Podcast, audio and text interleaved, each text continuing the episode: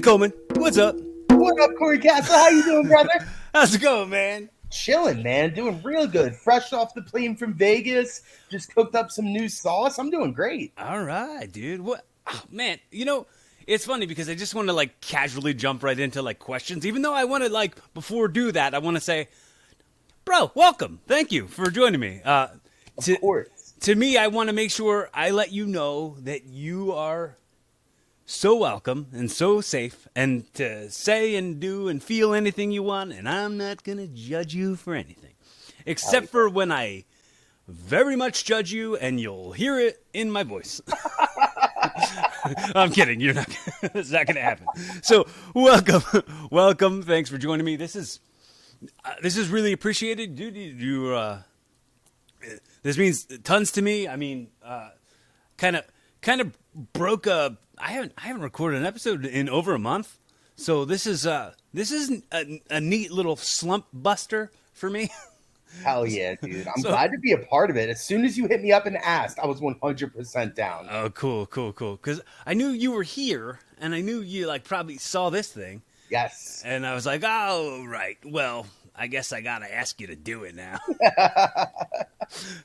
So I know there's a good chance that my listeners don't already know who you are. And there's a good chance that your listeners probably don't know who I am, or you're not your listeners. Do you have a podcast? You don't have a podcast. I mean, we do have a podcast. Oh! I have two podcasts. What? I got Revival Radio with my homie, the Brain Cell, C-Mass in the house. Uh-huh. And then we have the brand new Crucible of Spice, which is our hot sauce gauntlet. You may have seen, your viewers may have seen Grey Wolf doing a little quick hot sauce review with me. I also do long forms of those with some of my favorite independent wrestlers. Oh, so Grey Wolf's not your favorite, is what he's saying. but yeah. So you got your start here in the pro wrestling business, yes, and like getting in there and taking bumps and that kind of. That kind of met with the fandom that you have for deathmatch wrestling. Did you ever do death matches? I did not. I love deathmatch wrestling. I respect it for what it is. Mm-hmm. I respect the guys who go out there and the girls who go out and do that to themselves. Right. Because it is, like, deathmatch is art. Mm-hmm. I see a lot of people saying the art of the deathmatch, and that's very true. Because it's one thing if you're just hitting somebody with a light tube. Right. But to actually have the story behind it, so it's not just two dudes rolling in glass, it means a lot. So I never did it myself, but I've been a huge fan. So as soon as I started expanding the hot sauce outside of just horror movies and going into, like, my roots with wrestling, I thought it was the perfect combination. All right, awesome. Are you a big fan of stand-up comedy? I love Mitch Hedberg. Oh, dude, my favorite of all time. You just. Like ground wired into my spirit. That's my favorite all time number one comedian, Mitch Hedberg. Like, he has a humongous influence on my life and on my not the heroin. Yeah, that part. but everything else, the comedy and the delivery, the like that style. I feel like. One-liners is, like, my brand of humor. It's great. Like, he was such a genius. Like, how simple his jokes were, and they would just kill. If you did hot sauce after Mitch Hedberg, could you name it? You give me the money, I give you the hot sauce. End of transaction.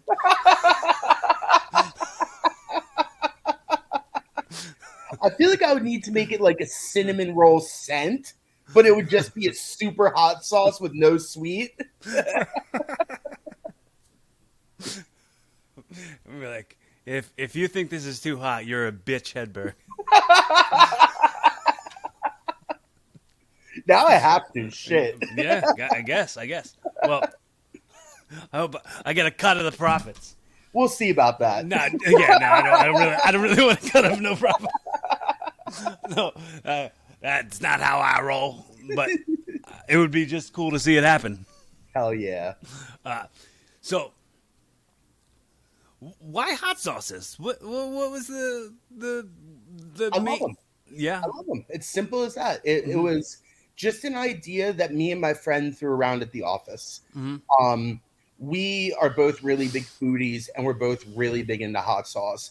So I think I have probably over 150 in my collection right now. Wow. I have like 3 fridges filled. Mm-hmm. And at some point I was like, dude, we should really just try to make our own.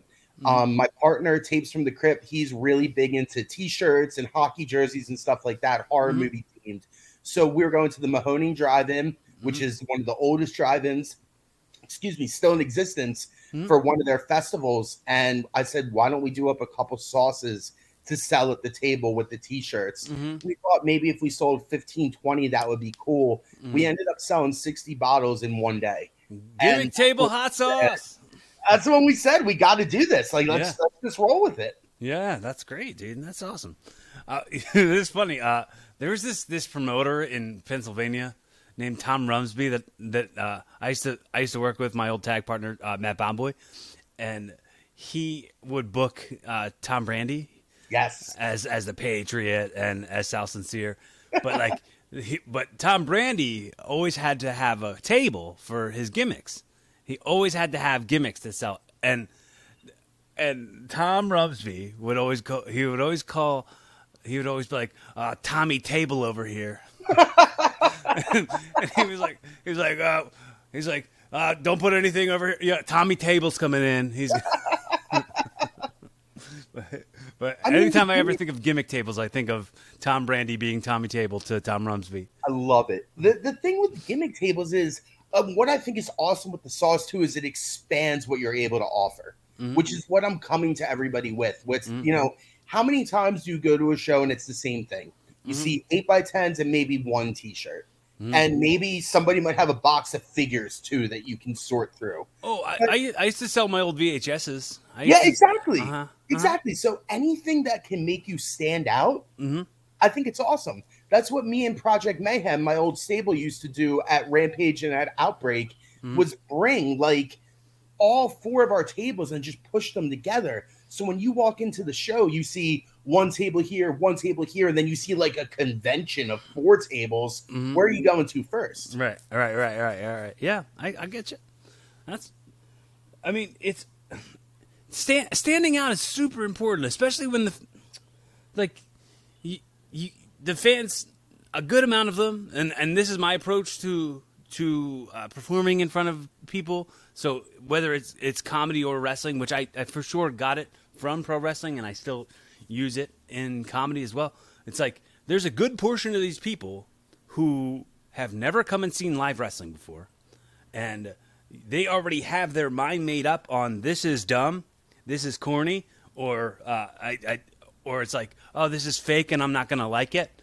When it's like, I'm gonna go out there and I'm gonna perform, and they're gonna be like, all right, I can't deny that that's really good.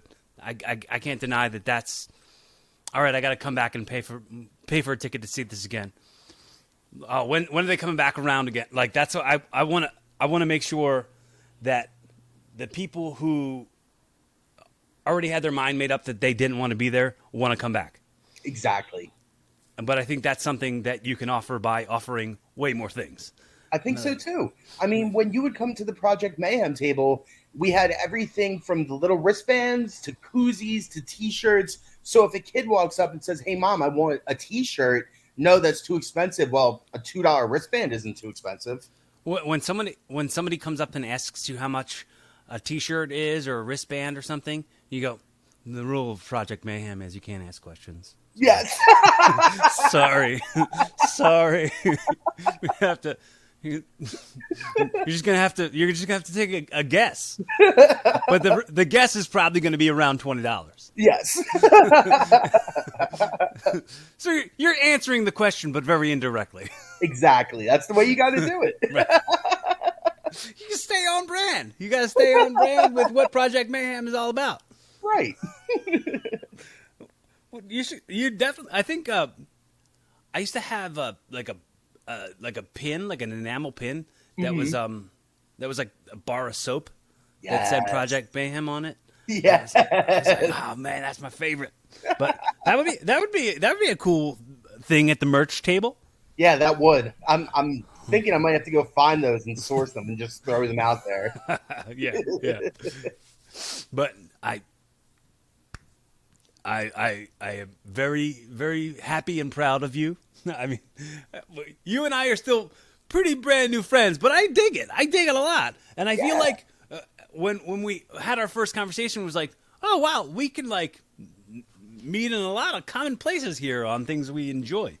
Definitely. So that being said, I wanted to give you the opportunity to ask me anything you want to ask me. Okay. So I want to know, what was your first impression of ACPW with the group that we had back in like 2006, 2007? There was Trent Acid in there. Johnny Cashmere was there for a little bit. What were your thoughts on that whole scene? From my perspective, where I was, okay.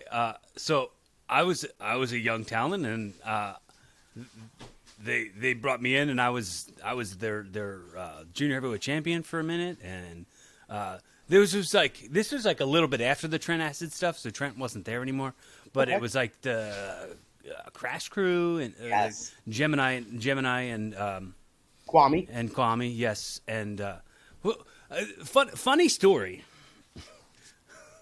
I like those guys. I really, really do. I really, really like those guys, I have to say. But Chris Sutton came up to me and he said, Kwame wants to kill you. And, like, he could do it and get away with it, you know. And I was like, what? Why? What are you talking about? So apparently at the show, apparently at the event, here I am. I'm the junior heavyweight champion. I'm getting changed in the locker room. A little kid comes up to me and he goes, "You're my favorite wrestler on these shows." And I was like, "Whoa, cool!" I was like, "Who's your favorite wrestler? Like in general, who's your all time favorite wrestler? Who's your favorite wrestler right now?" And he's like, "Rob Van Dam." And I was like, "Oh, this kid's cool." And he was like, and I said, "Do you want to be a wrestler?" And he was like, "Yeah." And I was like, "Don't do steroids." I said that to the kid, like he was like 11 years old, and I was like, I just don't do this. Why would an 11-year-old be in the locker room at a wrestling show? I don't know, but I said that, and apparently that was Patch's son. Oh no! And and Kwame and Patch were all gassed up, and apparently it pissed a bunch of people off. And I said to this, I'm like, what? What? Don't do drugs. If I tell the kid don't do drugs, I'm not spitting in your face. I'm not trying to kick dirt in your eye. I'm just telling the kid to not do drugs. You're doing the right thing. You're being a role model. Right. I didn't see anything in that interaction that was inappropriate. Except for that, like I didn't have pants on because I was in the locker room. I mean, as soon as you said Patch, my chest just started hurting all of a sudden. Like, I feel like I just got chopped, and I don't even know why. Patch's chops aren't that bad. I don't know. I mean, compared, I think probably my worst chop was probably Rebel. I think Rockin' Rebel was probably the hardest chop I've ever taken. Chucks were bad, yeah. It was probably my first appearance on a wrestling show inside the ECW arena. Yes. There was a match where Dahmer was like wrestling against Greg Matthews. Yes. And Rebel came out and Barr was out there, and there's a whole big schmaz, and then the students all made the run in. So I was just a student at the school at the time. So I came out and Chuck pulled my shirt up over my head and chopped my back. And it was like, you know when like somebody, like, you know when someone like acts like they're breaking an egg over your knee, and then they do the like, oh, it's oozing down. Yeah. That's like the oozing down of the egg felt like it was going all down my back. Like the pain egg ooze was all going down my back. But and then I went to stand back up, and then here comes Barr clotheslining me over the top rope, and I was like, okay, no more chops. All right, I'm with that. But I can't say that anyone chops harder than John Dahmer, like at all. I never got to experience it, luckily. Yeah. Well, I was trained by him, so it happened to me often. So when I say like Patch's chops aren't so bad and Chuck's are all right, but yeah, but like. Nobody compares to Dahmer and chops. Do you remember those old arena shows where he would like take you around the guardrail, like every side of the ring, and like yes. and put you on the ropes, and then yes. put you on the guardrail, and he would chop you on both sides. Oh, no, thank you. That was exactly what Chuck did to me with ours. He brought me to each guardrail mm-hmm. and just did a front and then a back as I was walking to the next side. Yeah. Well, he just made a twist on Dahmer's and turned it more into the dickheadedness of Rockin' yes. Rebel. I can call him a dickhead on the record, and no one's gonna get mad about it. No, absolutely not. You can go right ahead. I'm really conflicted, man. I'm really very conflicted about that because Chuck really reached out to me. He helped me out a lot in my young career. He would like call me and check in on me and shit like, and it's weird to like have what happened and not be able to mourn somebody because they're a monster. Exactly. And it was tough for me too. I mean, probably 2 weeks before it happened, I had just spoke with him and he had booked me for his show that he used to do up at his campground every year. Mm-hmm. And it was going to be me and him in the main event once again, going for like 2 out of 3 with our feud we were doing, and was his like Westchester shows. It was not in Westchester; it was up in Lancaster, actually. Oh, okay. And it was like a little campground resort where people would stay for the whole summer. Mm-hmm. And apparently, at the end of the summer every year, he would do a big show. Okay. And so you had like Robbie Illuminati, you had me, Bro Keller, a couple other people all up there. It was really fun. Cool. So he's getting ready to book me again, and then what happened. And it was like, I can't praise this man, even mm-hmm. though he did do a lot for me. Mm-hmm. He's a monster. Right. He used to book me in 2006. He used to book me at his school shows, the Blackballed Wrestling. Yep.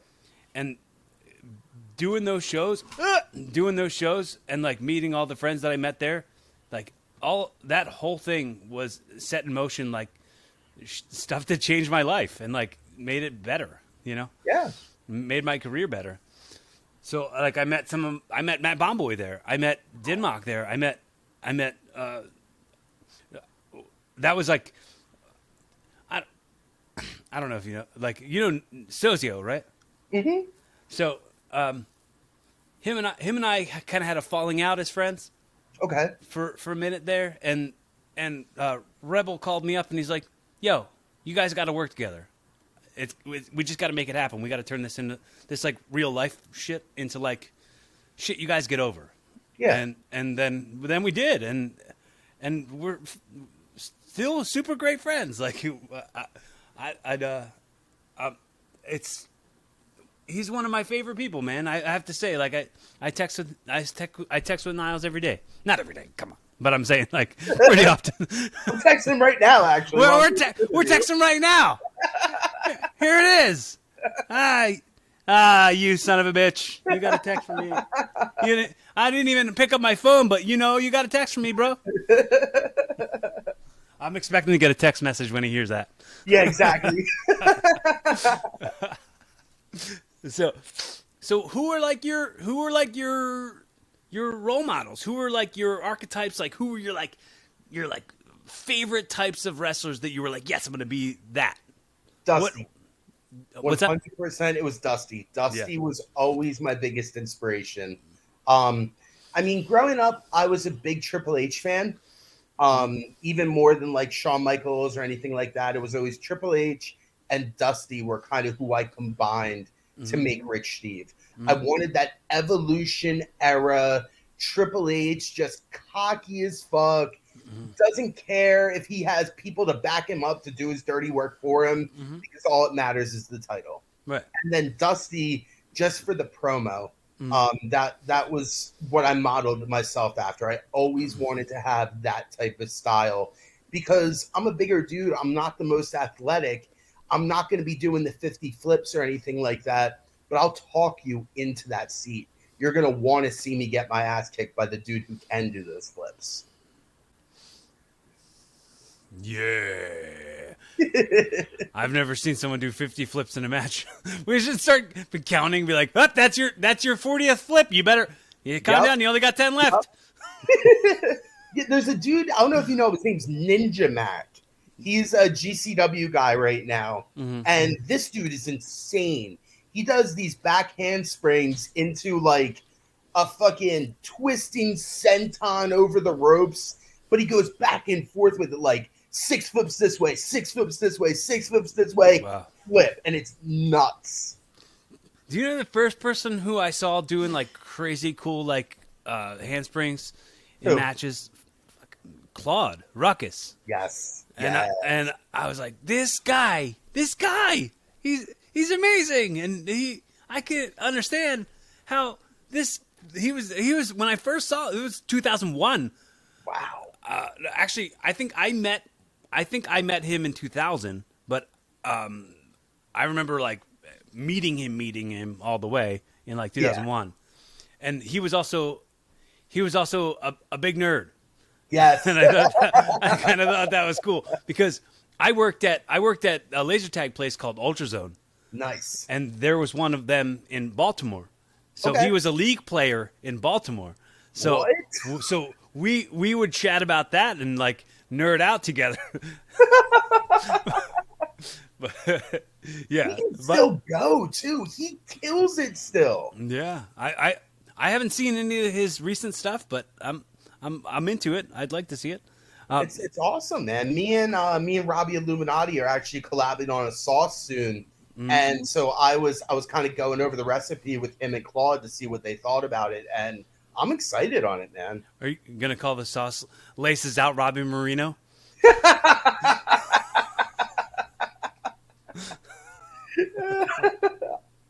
don't think I came up with a name yet, but I'm going to pitch that to him. Or say, Robbie Marino, what the fuck just happened? What do you mean what happened? What are you, blind? But I think... I have another podcast called Wrestle Rock, and there's like a series, like a bonus series that Rick's been doing where he like sits down and does like shoot interviews with Eddie Valentine. Do you know Eddie Valentine? Oh, yeah. So Eddie Valentine has told all of the stories behind the Jesus stuff. Yes, and I remember it. I didn't like listen to the episode because I know all of it, and I've heard Eddie tell the stories a bunch of times. But it's like Eddie and Chris Cash used to rent an apartment from John Zandig. So John Zandig was their landlord, and this is back in the day when not everybody had cell phones. They had an answering machine at their house, and their outgoing answering machine message was, "What do you mean what happened? What are you, blind? Jesus!"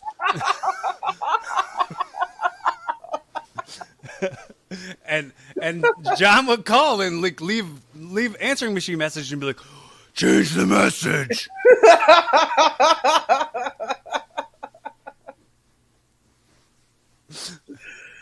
But that's like my new favorite story. I can't wait to tell Corey Cross that. Okay, cool. Love that dude. But yeah, I was at that apartment one time. And I know another story that took place at that apartment was Mondo was staying over. Okay. Because Mondo was flying in from Minneapolis, right? Mm-hmm. And he would stay at Cash and Eddie's place. And one time, this is not a story that ages well, and it's not 2021 friendly very much. But he was he got out of the shower and he pulled his towel off and was chasing Chris Cash around naked. That's the story I've heard Eddie tell a million times. Well, a million times back then. How good was Chris Cash though? Dude, it's like Darby Allin got a tap right into what Cash was. Yes. Dude, Cash was an immense part of the evolution of Corey Castle. There wouldn't be me if there wasn't Chris Cash, because I started training at the school probably 6 months to a year before him. Okay. And him and George, GQ, were friends with John Zandig's son, John Jr. And they were backyard friends. Like they used to do backyard together. So like they kind of had a little bit of experience. So they they took pretty naturally to the motions and stuff. And I was 16, 17, something like that. And an awkward dork. Like I said, klutz life. I was not always picking up on everything, and I was struggling, and I was very much like, man, I've been here. Like Cash and Ian and George had all debuted on the shows already, and they started the school like 6 to 8 months after me, and I was feeling all really discouraged, and Cash was like, "Hey, James, look at me," and he like popped me right in my eye, and he's like, "You're good, dude. You're good." He's like, "All you got to do is let John see it. He hates you. I don't know why, but you got to just show him that you're good enough." And then in September of that year, I had my first match in CZW. That's awesome. But that was because Cash was like in my face about it. Like, let's show him. And he kept calling matches with me at the school for us to have matches. And he was like, "All right, now do a match with George," and he would like watch it, and he would like talk to me about it, and he would be like making it a pet project to show John that I was better than he thought I was. That's so cool. And he definitely didn't have to do that at all. He didn't have to do that at all. So I still have immense gratitude for the relationship that I have with Chris Cash, and I mean, as short as it was, I mean, I only knew Chris Cash for 4 years, maybe. But, I mean, the amount of impact that he had on my life in just those 4 years, I'm very glad that I got to meet him and be his friend. I was just talking about him yesterday. He made fun of the Jesus promo so much, right? Like, it was a thing he said all the time. He was like, no matter, he would be like, "What do you mean? What are you, blind?" Like all the time. That was his his thing he would always go to. But eventually, he came to having his own "What are you, blind, Jesus" promo, where it was like out back of the arena. Okay. It was like they were doing some promo that was like J.C. Bailey, Spider Nate Webb, and Cash, and they were behind the arena. Tell me if this sounds familiar to you at all, because it probably doesn't. No. Chris was drunk or something. I don't know if he was drunk or something. I have no idea. But he came out and he ball tapped J.C. Bailey, and then Spider Nate Webb was there, and he's like, "What are you, some kind of spider? You little snake in the grass?" He called. I had never heard a young person say "snake in the grass" before. What are you, some kind of spider? You snake in the grass? And I made fun of him for it all the time. I would rewind it and watch it back all the time. I gotta find the footage of the. I need to see that. That is like, I'm doing an episode of the Gauntlet coming up with Spider Nate Webb. Okay. I almost wish I could show him that and just get a live reaction on it. Yes. It has to happen. What are you, some kind of spider? You snake in the grass? That whole era, man, that 2002, 2003 CZW is just so good. Well, like, you see, I think a major part of it that made it so cool and made it so real and it made it so like this is the brand. Like that was what CZW felt like. Okay, so I have to go and say that I was in high school when I first started at CZW. Yeah. So like I would be in school and I'd be writing on my binders like CZW. Like I was just such a nerd. I would like draw pictures of Nick Mondo and Messiah and stuff. Like I was a mark for it while I was there. So I got to like know these people that I'm like marking out for. But like I'm not marking out because my training, Dahmer would kill me if I would ever. Eddie would kill me if I ever marked. Especially Eddie would kill me if I ever like marked out. But Eddie had this. Oh, this is a funny story. Eddie had this sit down. He had us all sit in the ring, and he just like gave us like a seminar. Like he was just talking about stuff, and he's talking to us about inappropriate behavior at shows, and he's like talking about jokes to not make, things to not do, and like. That was on a Friday, and then Saturday was the show, and SAT came into the show, and they were making all the inappropriate jokes, and and at one point, like the pads for the ring, one of them was like just a little sliver, mm-hmm. and Red picked that up, and he was acting like it was his dick, and he was like hitting everybody with it, and I was like, hey, didn't you just tell us to not do stuff like that?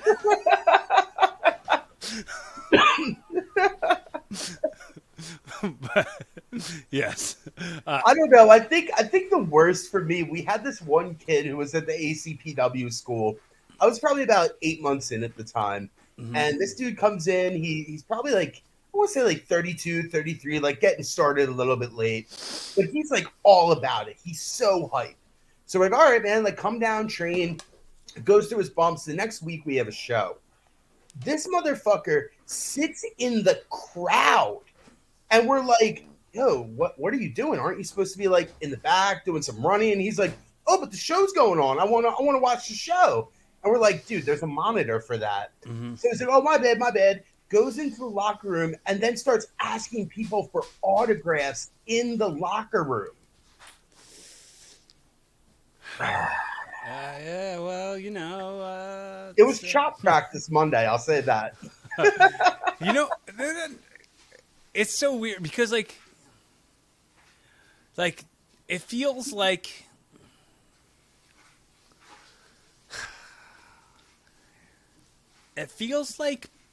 Shop Day was such a thing for us back then, but like it feels like such a bully thing now to think about it. I was just about to say that.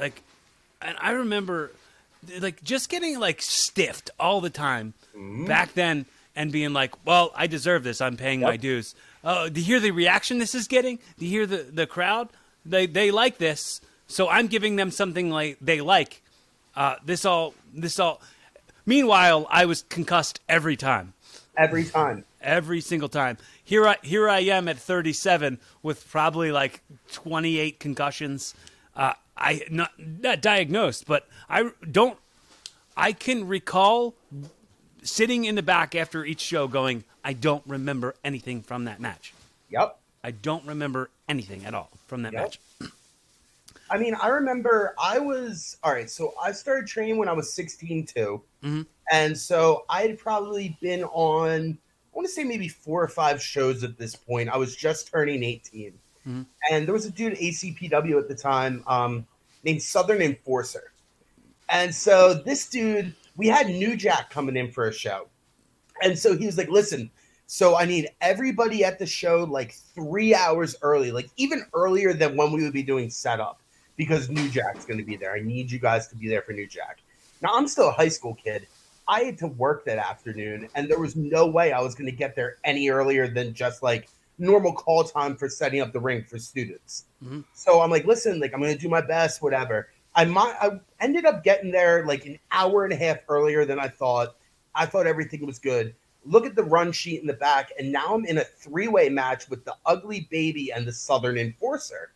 And I'm like, that was not supposed to be my match, but okay. And Southern Enforcer's like, I'm going to take care of you. You're fine. You're fine. I'm going to take care of you. Was he the bald one? The tall bald one? Okay, I like there was Southern Justice. Yes. Who was the heavy guy with the long hair and he was the one who in that New Jack match. I've told this story. This is my New Jack story that I tell all the time. Yeah. So, the show day, I was in the ring and Gabby and I were chaining around in the ring, and like at ACPW shows back then they didn't draw well, but no. there would just be like fans and friends. They're not fans. They're just friends and family of the wrestlers, and. Her and I were just like, we're just chaining around the ring, and then Jack walks in and he's like, "There's marks in the building, get up!" Like he was like, "They open the doors, get out of the fucking ring!" And he started yelling at us, and I was like, "Oh God, all right, sure, I guess I got to get out." And then he starts yelling more at me, and I get in the back and I start getting changed. I don't know what my match is going to be, but I'm getting changed. And he comes and makes fun of me. He says that I look like a fucking condom for some reason. He told me I look like a condom in my tights. And I was like, okay, whatever, dude. And then Sutton comes up to me and he's like, oh, you're in the match with Jack. Mm. It was supposed to be like a gauntlet or something. So I started the match where I was supposed to go in there with Southern Justice and mm-hmm. and get him all blown up and like run around so he gets all blown up and out of shape. I mean, I'm not going to make him out of shape. He's out of shape already, but yeah. but I'm supposed to blow this guy up so that once he beats me, New Jack's music comes, New Jack comes out and he's going to like supposed to like hurt this guy. He's supposed to like stab him and like that's like, the idea that they already have is, like, this guy's getting punished by getting stabbed by Jack. Right. And I was like, yeah, I'm just getting right out of there because I know he already yelled at me and also made fun of me. And yeah. I know that Nick Burke had told me a story about how Jack waited around a corner for him and snuck him. Like, ooh. Snuck, punched him in his face. Yeah. And Nick Burke's a great friend of mine. Yeah. So if I bet you $100 that New Jack that wouldn't have known who I was when I was in different clothes. So yeah. I went automatically in the back, got changed ASAP, and acted like I was calling spots with this other match, like I wasn't the same guy. And then, like, since we were calling the spots, I was like, all right, I'm just going to go have another match. And I went out and had another match on that same show. Well, it was crazy. So, like, after I get and look at the run sheet, I see him fighting Enforcer. We get out there, and maybe 2-3 minutes in, he calls for a suplex. I go up, and he just straight domed me. Just spike. And I get into the back, and he was like, are you going to be late again? And, like, that's the kind of bullying that we put up with. And we right. were just like, oh, I fucked up. That was my fault. But in reality, I was a 17-year-old kid getting fucked up like that for no reason. Right. You fucking a shoot brainbuster. Right? Exactly. Oh, it looks so good. It looks awesome. You hear the reaction that shoot brainbuster got? It popped like crazy for that. Yeah. Yeah, I just got Christopher Reeves in the little ring. But... But yes, that guy, he lived at the school, right? Yes, he did. He lived. Did. I remember going to that school. It was like in Belmar or something like that. It's been a long time since I even had any kind of thoughts about this stuff. My friend Noah. Who's now? He was a commentator. Goddamn, what was he? He's a comedian, Noah Houlihan, but Scott Holiday. He was a commentator for Chikara, Okay. I brought him there from. He was. We met at Helium. We met at Helium Comedy Club, and he was like, "Are you Corey Castle?" And I was like, "Yeah." And he was like talking to me about like other wrestling stuff that he was doing that I didn't think counted as wrestling stuff because it was so like low down mud show dirt dirt mall of wrestling. So he was telling me about it, and I was like, all right, sure. And I was like, so like, have you ever been in the ring before? And he was like, no. And he was like, oh, I've just been doing commentary for this guy. I didn't remember his name. It was like Radical. The guy's name was like Radical Ron or something like that. It was, oh, I love that guy. He like had like some flimsy chain that he would like wrap around his hand. Like that was his like gimmick. And he was wearing tie dye. It was it just felt so like it's so like shindy adjacent. Like it's not even shindy. It's worse than that. So then I brought Noah to that school, and I was like showing him some things, and that dude showed up.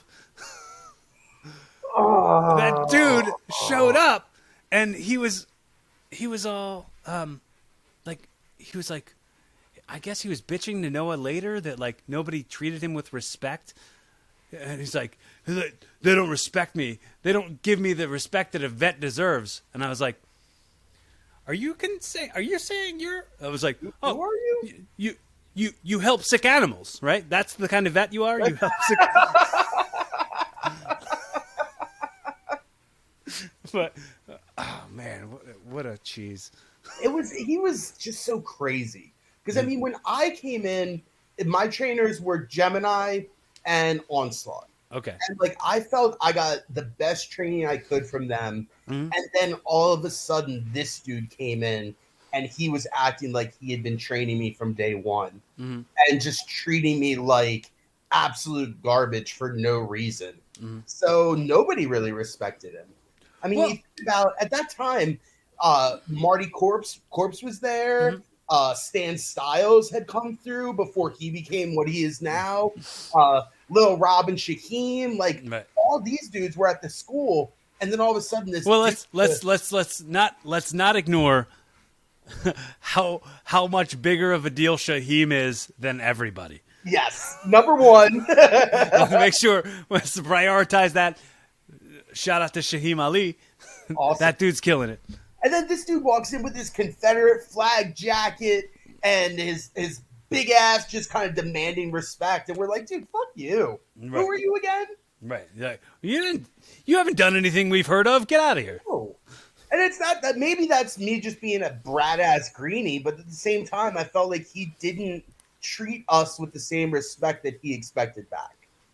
So like In a weird relatable way, that's kind of a little kid relatable. But I remember when I was a kid, my parents were split up my whole life when I was like my whole childhood, and then like they were back together for like a year, and my dad would like yell at us to do stuff and like demand stuff and like expect stuff, and like he'd want us to move the second he said move, and anytime he'd ever ask us to do anything, we'd like automatically look at our mom like, oh, we're supposed to. And he's like, no, listen to me, I'm your father, you do it, I'm your father, respect me, I'm your father. Like, but we don't know you. Yeah.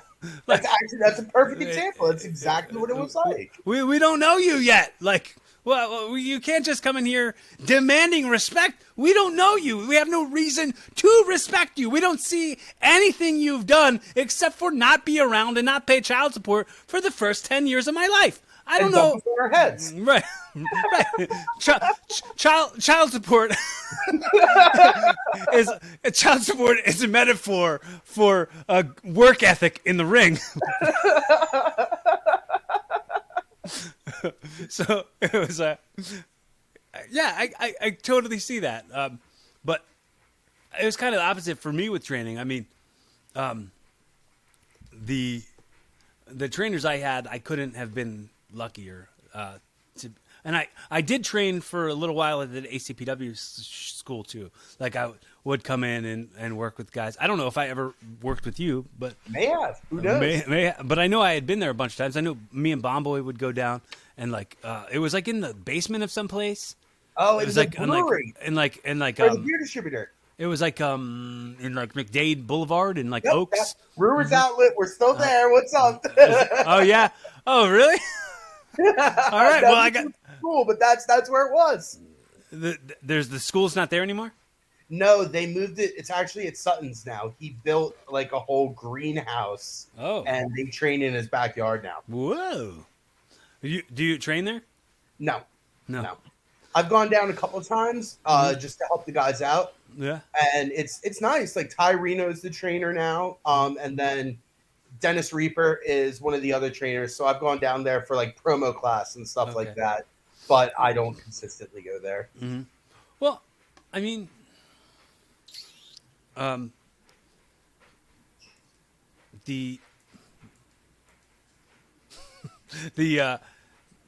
my connection with ACPW, it stems a lot back. I don't know if you, and I mentioned this name almost every single podcast I have. Aaron Gainey. I met Aaron Gainey at ACPW, one of my best friends I've ever had. So it goes back when I make these connections, when I make these I'm really fascinated with the resources that connect things together. Yeah. Like so when I tell you like Chuck introduced me to Matt Bomboy, that became like TNE was like a life-changing thing for me, like our tag team. Like I got a tattoo of it on my leg. Nice. Like oh yeah. We are forever changed by the impacts that we have. So I won't discount ACPW. I mean, I wasn't good there, and it wasn't a good place. Yeah. I mean, back in 2006 or 7 or 8 or whatever. Yeah. But it's like well, I wasn't good either. So no. It's not. And I met great people. I met great people. Like if it wasn't for that, I wouldn't know Shay. I wouldn't have known Eric Chappell, Chris Wilde. Like a lot of these dudes that I still am in contact with today. I mean, R.I.P. Chappell, but a lot of those dudes, Grey Wolf, I wouldn't have met if it wasn't for ACPW. Mm-hmm. Yeah, dude, Chris Wilde got some fun times, good hangs with that dude. We We were like down at the DCW school. Yep. And we were sitting outside of the ring, like fake commentating what the students were doing in the ring, and and the referee was wearing glasses. His name's Hank. He's a weird little kid, but he was wearing glasses, and we kept calling him. We were like, referee Bobby Four Eyes, referee Bobby Four Eyes. Like we kept, and then Mark, the guy who like ran the school, he came up to us and he's like, hey guys, don't mess with Hank. Like you just stop messing with Hank. He's a special boy. We're not messing with him. We're messing with the whole thing. It has nothing to do with that guy specifically. He just happened to be wearing glasses, and that was the name he got.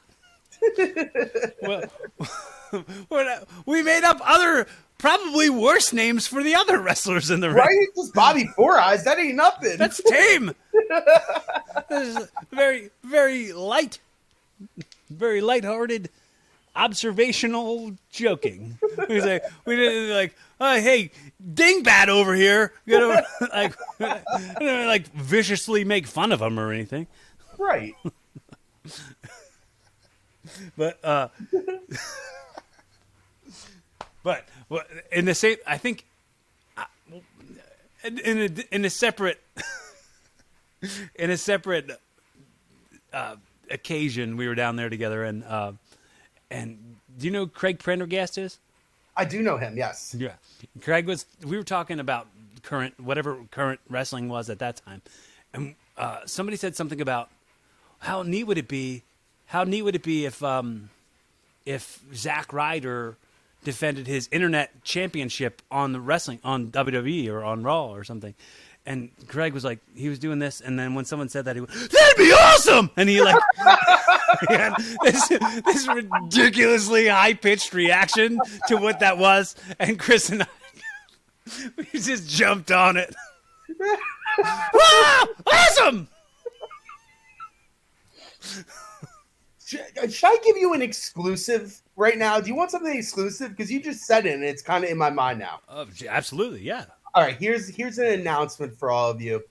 Coming the first or second week of November, Snack Season presents to you Death Match King Heat Magnet Zack Ryder Hot Sauce. It is coming. It is on the way. Cool. That's awesome. Is that what you're calling it? That's what he wanted it. That's what he asked for. Deathmatch King, Zack Ryder? Yes, because he's doing that whole GCW gimmick now. Right. Is he not? Isn't he using Matt Cardona or whatever? He is. But it's gonna be just the Deathmatch King Heat Magnet sauce. It's gonna be a sriracha. Ah, okay. I got one with him coming, and then I have one with Tyler Breeze coming as well after that. Cool. So there's some big exclusives that haven't hit anything yet that I just gave to you. Dude, that's freaking rad, dude. That's very rad. I'm excited for, dude. I hope that getting these like names to kind of like give you their permission to do this. I hope this really like generates some, because I know this is like your full-time gig now. Yeah, this generates just like abundance for you. I just really want to see you doing well. I hope you know that I'm all the way fully on your side now. Yes. And like any success you have, I'm on your team. I'm there cheering you on. So hell yeah. I get really into the saying that anyone else's success isn't my failure. So like what you want to succeed in isn't always the exact same thing that every single other person wants to succeed in. Yep. So if somebody else succeeds, they're like, whoa, it's possible to succeed. Let me take that as inspiration to succeed myself. So it's like anytime I ever talk to somebody who I think is like fascinating and has a great story, I'm like, dude, start a podcast. Like, oh yeah! Like it's not going to be competition to me. I don't believe in that. I don't think that there's too much out there. There's too much. Like every single person has such a unique voice. Like you have such a point of view that's only your own. No one else has that. So absolutely find that voice and use it. I love it, man. I love it. I said on Twitter a couple weeks ago, the only reason I'm here is to gas up my friends and people I think are cool and sell sauce if I can. That's what it's about, man. Yeah. Yeah. It is. That's what it's all about. The hokey pokey of Twitter. Yes. Like I got so hyped when Killian McMurphy won the Super 8 this year. I don't know who that is. That's my boy from Rampage Pro Wrestling. He came up down there. Never heard of him. He won the Super 8 this year, and it's like is he from Ireland? He is not, but he should be. He comes out with the whole shooter and the... I know who he is. I'm just kidding. I'm totally joking. I know exactly. Well, Killian? I guess I can explain him. No, he's been on the podcast. But, like, that's an example. Like, right. I'm so fucking hyped for him. I love seeing how much he's blowing up right now. Like, this is so cool to me to see my friends succeeding. Yeah. Dude, when I used to go down to the DCW school, he was there. Or when I would go to Deeds, Dirty Deeds, Sunny Deeds. Dirty Sunny Deeds. Yeah. When I would go to Sunny's school, I'd see Mike all the time. And and that was like we talked about all that when he was on the podcast, and and like very much like what our personal relationship has been like.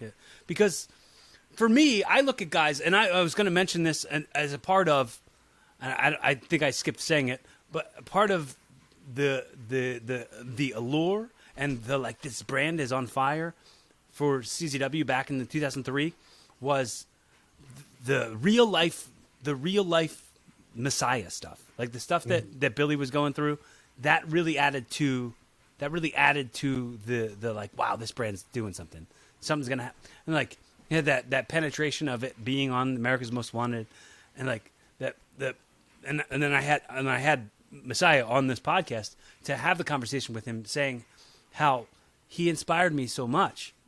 He was, I call him Inspire. No, I really don't. No, I don't. I'm just totally kidding. That was in my food. I don't know. No, but no, to me, like, he had the episode where the people broke into his home and they cut his thumb off. That happened to him on August 4th, 2003. And wow. He returned to wrestling on the 28th of August with his hand all bandaged up and had a death match. Like, whoa, you could have, this could have been your out. You didn't ever have to do this again. You could have been like, well, all right, well, I gotta hang it up. This guy was like, nah. And the show that he had that match, he had a death match against Mondo on that show. Okay. And it was the one where he was like wearing, I don't know if you've watched, he was like wearing like shorts and like a Spitfire t-shirt. Okay. Like it was like a blue Spitfire t-shirt. And before the match, we were backstage and he did this promo, and in the promo he held up his hand with his thumb missing. Yes. And he was like, "You see this? This is just an obstacle. I've overcome so many obstacles. This is just an obstacle."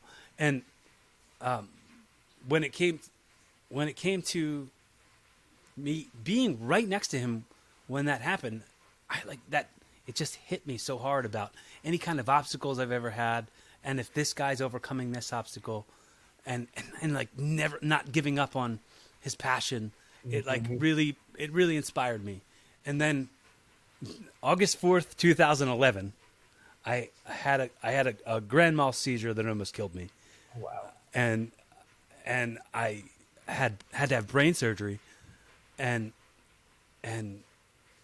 I remember being in the hospital, being like, I'm gonna be home in a week. I'm gonna be home in a week. I'm gonna be back to wrestling in a year, and this will have just been an obstacle. And I pulled right from the feeling of inspiration that I got from Messiah. And I had him on the podcast, and I told him all this. This is like something the platform is important to me for the reason that I can say on the record things that, like, dude, this is something that's always meant something to me, and now I can say it to you on the record. So like I had one friend on here who we said really kind things to each other, and now he's gone, now he's passed, and I could go back and listen to that, and it helped me process my grieving, and it like, and I know that this video, this audio, this platform, all this is outliving us. Yes. So I always want to make sure I say on the record what I'm feeling, because that dude, I just bought the shirt that he posted a shirt. Did you see it? I didn't see it. Oh, he posted some shirt on his Instagram, and I just bought the shirt. So I'm gonna be having a Messiah shirt soon. Hell yeah, dude! But he was one of the first people that was like, he was like a kind of a name, right? Yeah. He was kind of absolutely. And he somebody printed up Butcher Shop, Brutal Butcher Shop. Okay. Larry, yeah. Right? He printed up a bunch of shirts, and he gave a whole box of shirts to Messiah, and he was like, "You want one of these?" And he gave me a shirt. And I was like, hey, this guy is a freaking cool name. And he's just like, what's that? But you would have a mixture of your like real cool names and your cool like vets. And then like your bully jerks who the thing is, I can understand it from this side of it too. From that side of it as well, because I I've dedicated my entire life to this, right? To this wrestling business. I've always been in this wrestling business. So somebody comes in and they show me that they're not taking it seriously. I'm in my head like, oh, you don't belong here. Mm-hmm. That's the old method. The old method is treat that person like shit till they decide to leave. This isn't for them. Yep. So I get that part of it because the exclusivity of what pro wrestling is. Because every school's got a baseball team, football team, soccer team, wrestling team. Every strip mall's got a karate gym, an MMA school, whatever. Like that, they're everywhere. Wrestling schools, you have to really make an effort. You have to really make an effort and really, really want it. You have to seek that out. So that's what, when I think I got this from Eddie, where it's like everything you do serves the purpose of you fucking believe that you belong here. Act like you believe you belong here. Yes. And like that changed the way I like carried myself in every day. Because for sure, like we belong in such an exclusive club of people who like, you know, you're not in it for the money or the fame. No. You're chasing those validation pops. and that carried over into comedy. It's like I'm just seeking the approval of others. The instant gratification of some applause or some laughter. But I always make the joke that wrestling and comedy are so alike. What I like about comedy is the consequences of screwing up a joke. Nobody hits you for it. You don't get hit for it. And what else is cool? I get to keep my clothes on and no one punches me in my face. Well, that's cool, yes. Don't want to kink shame, but I mean that's cool. Yeah. It's my kink to take my clothes off and get punched in my face. I mean, if we're talking exposure bucks, I'm a billionaire over here right now, right. So I don't know about you. Yeah, dude. We're like, oh, you getting paid in experience points? How do I add to my attributes?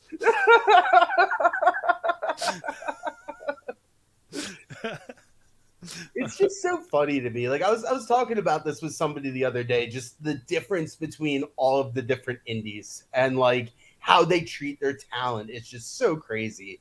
Like I'll go to West Virginia and work for a show down there. And if I'm lucky, I get gas money. And then the next week be in Virginia Beach and they put me up in La Quinta. Mm. And it's like, dude, you're only an hour and a half away from each other, but it's that much different. Right. Oh. Yeah, he be messing me up sometimes. He unplugged my computer last time I was sitting here. So for people who are listening to the audio, there's a cat that walked through the frame. my roommate's cat, but yeah, he's a little tiny kitten, and he's curious, and he's always trying to like run in my room and go under my bed and stuff. But anyway, experience points, attributes, it's a pay to play business. Yes, the entertainment business in a whole, kind of. I mean, stand-up comedy is like that, and I mean, dude, I'm still paying dues. Like, you never stop. You never stop. And like when it's like before the pandemic started, I'd say before COVID and all that stuff, I was paying my bills, like doing background acting and like acting in things, and like that was what I was paying my bills with, and that was like my main income. Now it's like, if I were to try to go do that, they're like, well, you got to come up here a day early for COVID testing. And it's like, oh, so I'll miss a whole day of work. I'll miss 2 whole days of work, which is like a lot of money.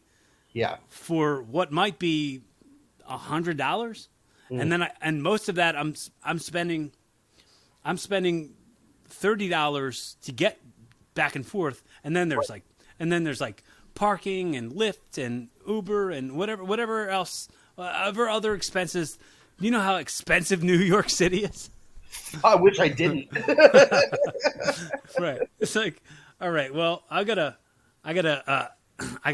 just do the hustle here for a minute. And wrestling is like,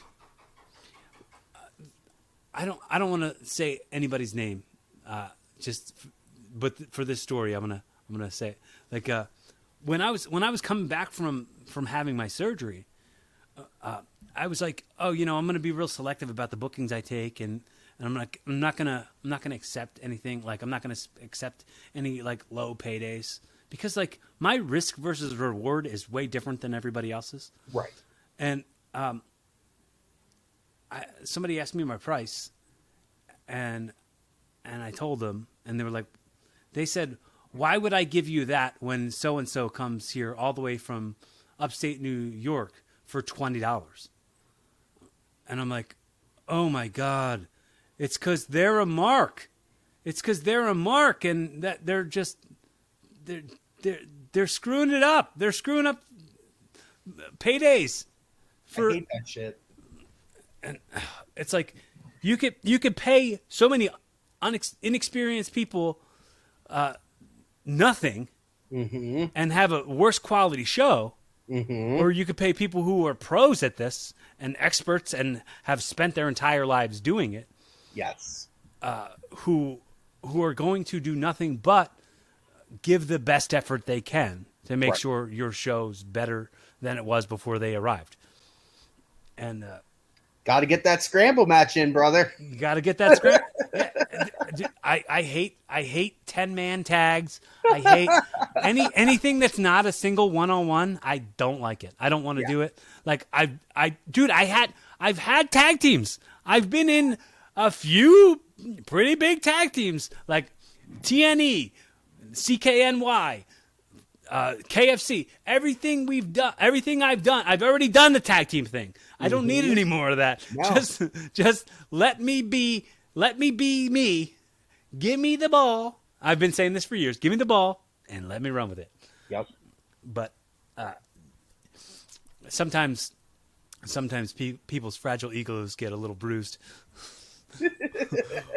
Because who am I to believe that I can do it better than somebody who's going to do it for nothing? Exactly, right? Like, oh, where's the humility that you're always talking about? Oh, yeah. Oh, humility. So much humility that I'll ignore my worth, you sumbitch.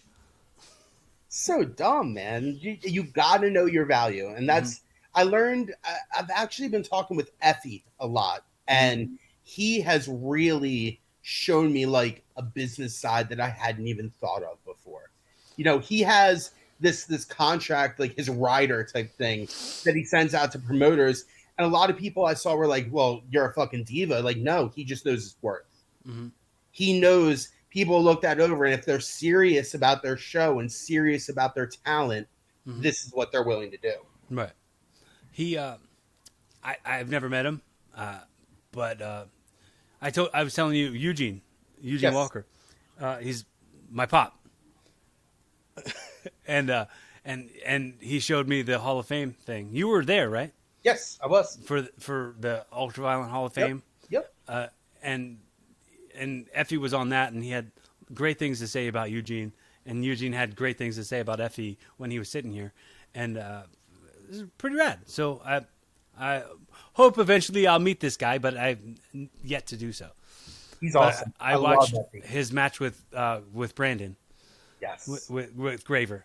Yes. Yes. Yes. With the salt and vinegar chips on the back. Yes. I watched that match. And that was fun. That was a fun match, actually. I was impressed. Yeah. It was a little out of the box. You know what I mean? Yes. It wasn't something you'd see every day. No. It was neat. He was the nicest dude. He was so nice. Like, I met him for 2 seconds just walking by me. He's like, hey, you, come here. I'm like, hey, me? Yeah. And he's like, I love your shirt. It's so cool. Just, like, giving me compliments. I'm like, I like you. Who are you? I made fun of him, and I will always – He showed up to his Hall of Fame ceremony in sweatpants. And I just was like, why'd you do that? Why didn't you just like wear something nice? Why didn't you wear something like that wasn't sweatpants? Like, act like you care. That was super. That was fun, man. Like just to be able to see Mondo in person, because I never got that opportunity. So to like see Mondo, to get to meet Eugene, the Supreme tribute, like that was all so awesome to me, because that's what I grew up watching. I had a moment like marking out to Mondo at one point. In 2007,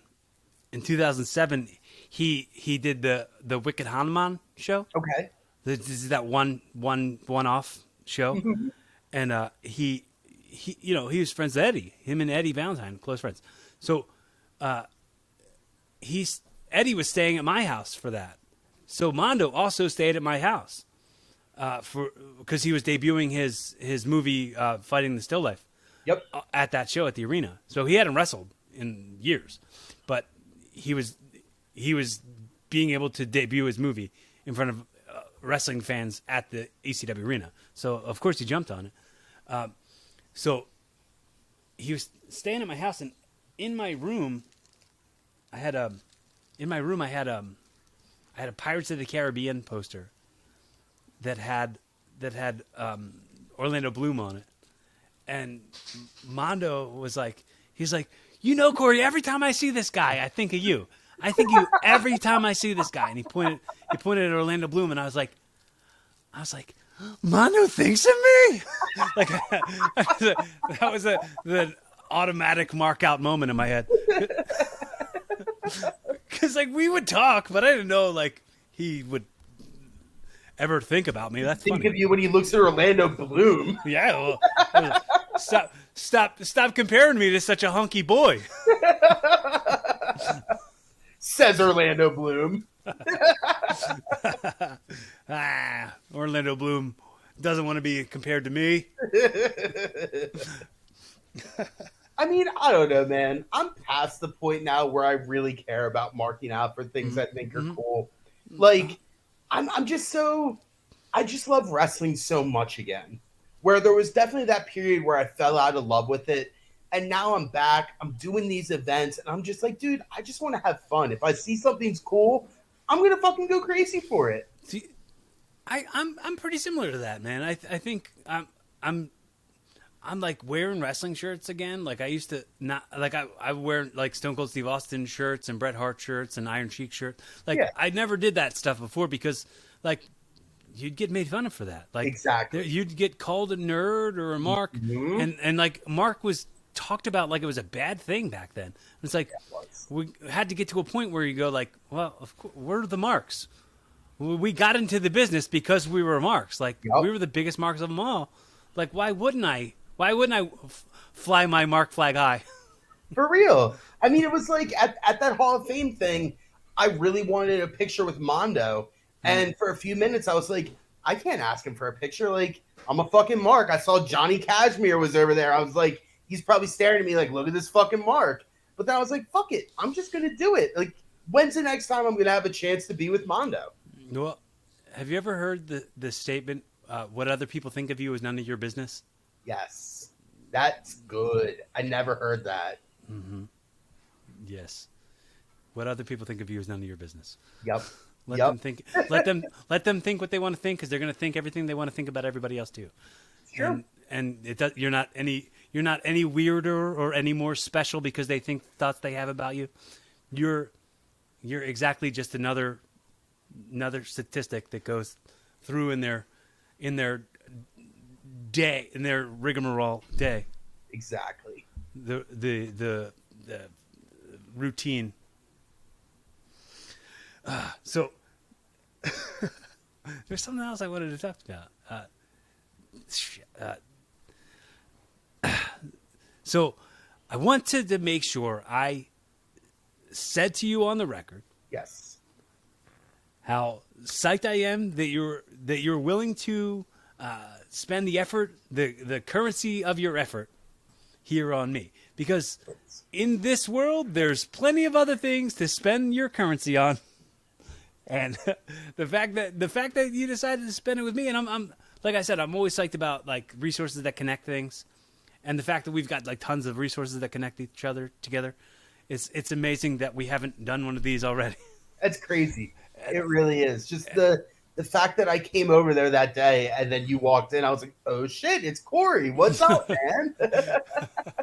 Yeah, dude, it's rad, and I'm excited about this being just the beginning of our friendship, and whatever we decide to accomplish together next, it will be kick-ass. Yes. So just a couple more things, just a couple more quick things, and I'll send you off right into the sunset with a hot dog and a handshake. Ready? Perfect. So, my price is 2 hot dogs now. Just letting you know. Two hot dogs. We're gonna have to consult with the budget on that one. I'm sorry, I'm not coming all the way from upstate New York for 1 hot dog. you gotta know your worth, man. Get those 2 hot dogs.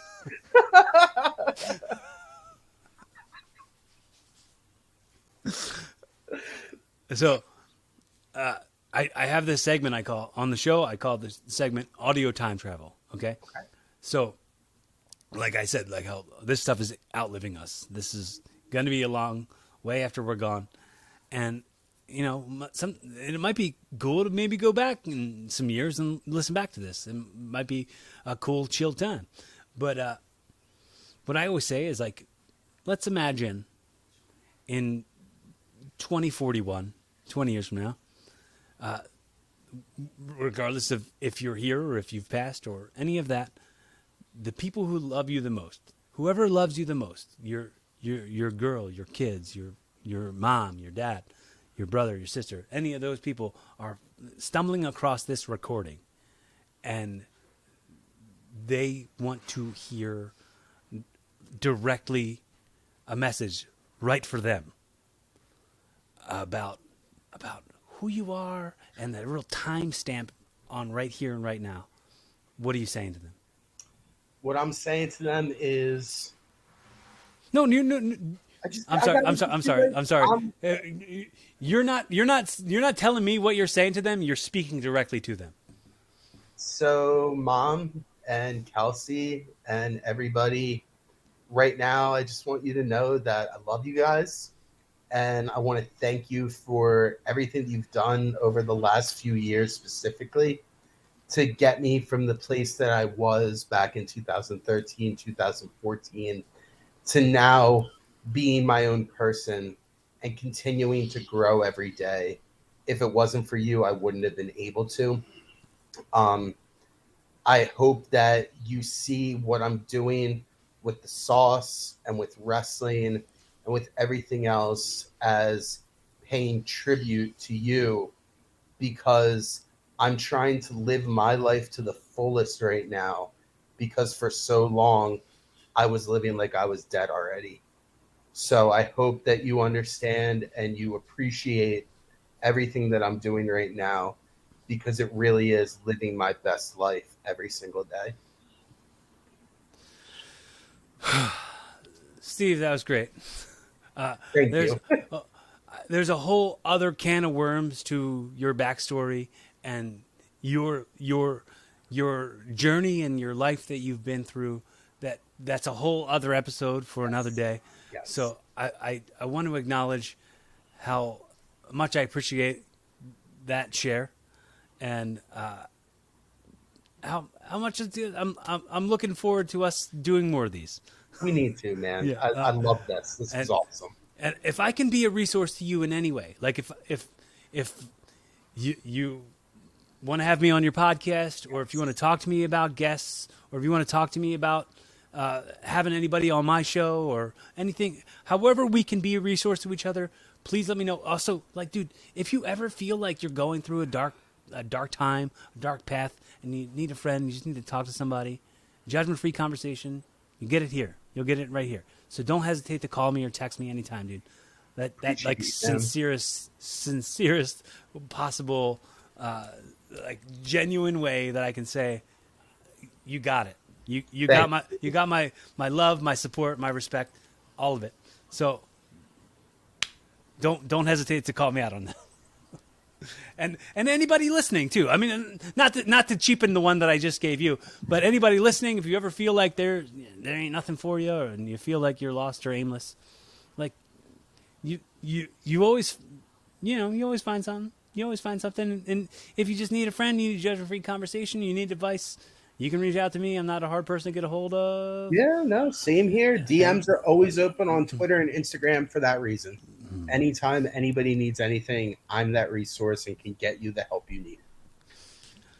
So the way we close them out, okay. the way we close them out, I don't know if you've had time to think about this. So the way we close them out is I always ask the guest. I say, hypothetically, I've gifted you this podcast. Yes. Okay. So this has been the pilot episode of your brand new podcast, Evolving with Rich Steve. So in a Jerry Springer's final thought type of way, the wrap it up in a pretty bow and give us the takeaways and the messages for us to evolve to a better version of ourselves tomorrow than we are today. I would say, remember that what you're doing right now is exactly what you need to be at this time and this moment. You can have all of these dreams about the future. You can have all of these memories about the past, but none of them exist. The only thing that exists is right now. So focus on that. Focus on making your present version of yourself the best that it can be, and do whatever the fuck you want, man, because nobody can tell you otherwise. It's your life. And if you're in the wrestling business, let's stop with the bullying shit, because it's done. It's 21, baby. We're over it. Thanks, Steve. Yeah. Is there anything else you want to say? But okay, if you're doing any of your plugs, if you want to plug anything or anything like that, you can't do it as yourself because we have to keep this silly. We gotta we're in the comedy section in the podcast, so whatever plugs you want to do them in your best impression. Who should I do an impression of? Let me think. Who do you like? Well, I had been doing this thing where I've been asking people to quote Alf and do an Alf impression. But the thing is, like, I've learned that a lot of people, one, are too young to know Alf and probably too young to know Jerry Springer at this point. So this is all very dated. So I'm now giving you the option of whatever your best impression is. Fine. I'm gonna take it even further back. Then let's do a little Dusty promo, baby. There you go. All right, Daddy. We got coming up for you on 9/24 a brand new sauce, if you will, from the boys at Snack Season Sauces. You got Effie Lives. You got Ricky Shane Page. Baby, they're coming for you with that sweet heat that is going to take you to another level. If you want to get your sauce in person, GCW Daddy, 10-9-10-10, Showboat Hotel, or you can get on a little aeroplane, take your ass to Indianapolis, if you will, and get your some at the IWA Mid-South Queen of the Death Match. Follow my bad boy, Rich Steve, on Twitter at Rich Steve, and Snack Season Sauces on the Instagram. How's that? Love it. Thanks, Steve. have a great day, okay? Thanks, everybody. Thanks so much for doing this. Love you, man. Peace. Be fun. Have safe. Keep evolving. Yes.